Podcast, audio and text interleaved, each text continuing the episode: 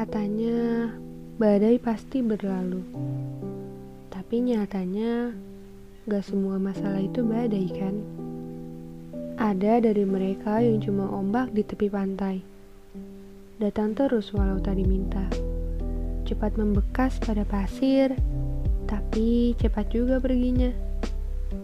Ada lagi terdampar di tengah laut. Gak ada pulau terdekat, cuma ada lautan di sepanjang horizon. Mungkin itu mimpi terburuk dari seorang pelaut.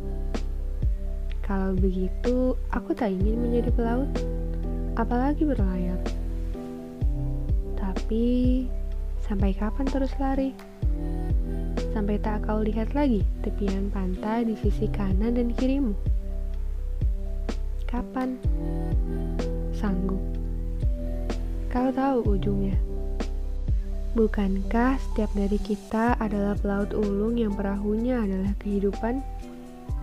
Iya, perahu itu tanggung jawab setiap pelautnya. Mau dibawa ke mana? Bagaimana jika angin begitu kencang meniup? Sepi ya? Takut? Atau ingin tenggelam saja? Aku paham, walau kadang perahu itu bukan hanya tentang si pelaut, tapi juga masalah lain yang membuat perahu lebih rentan untuk tenggelam.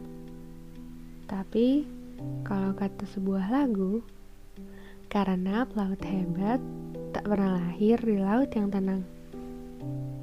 Dan, seperti kata seorang yang baik, tak semua yang kau takutkan akan terjadi pun yang kau harapkan belum tentu terwujud.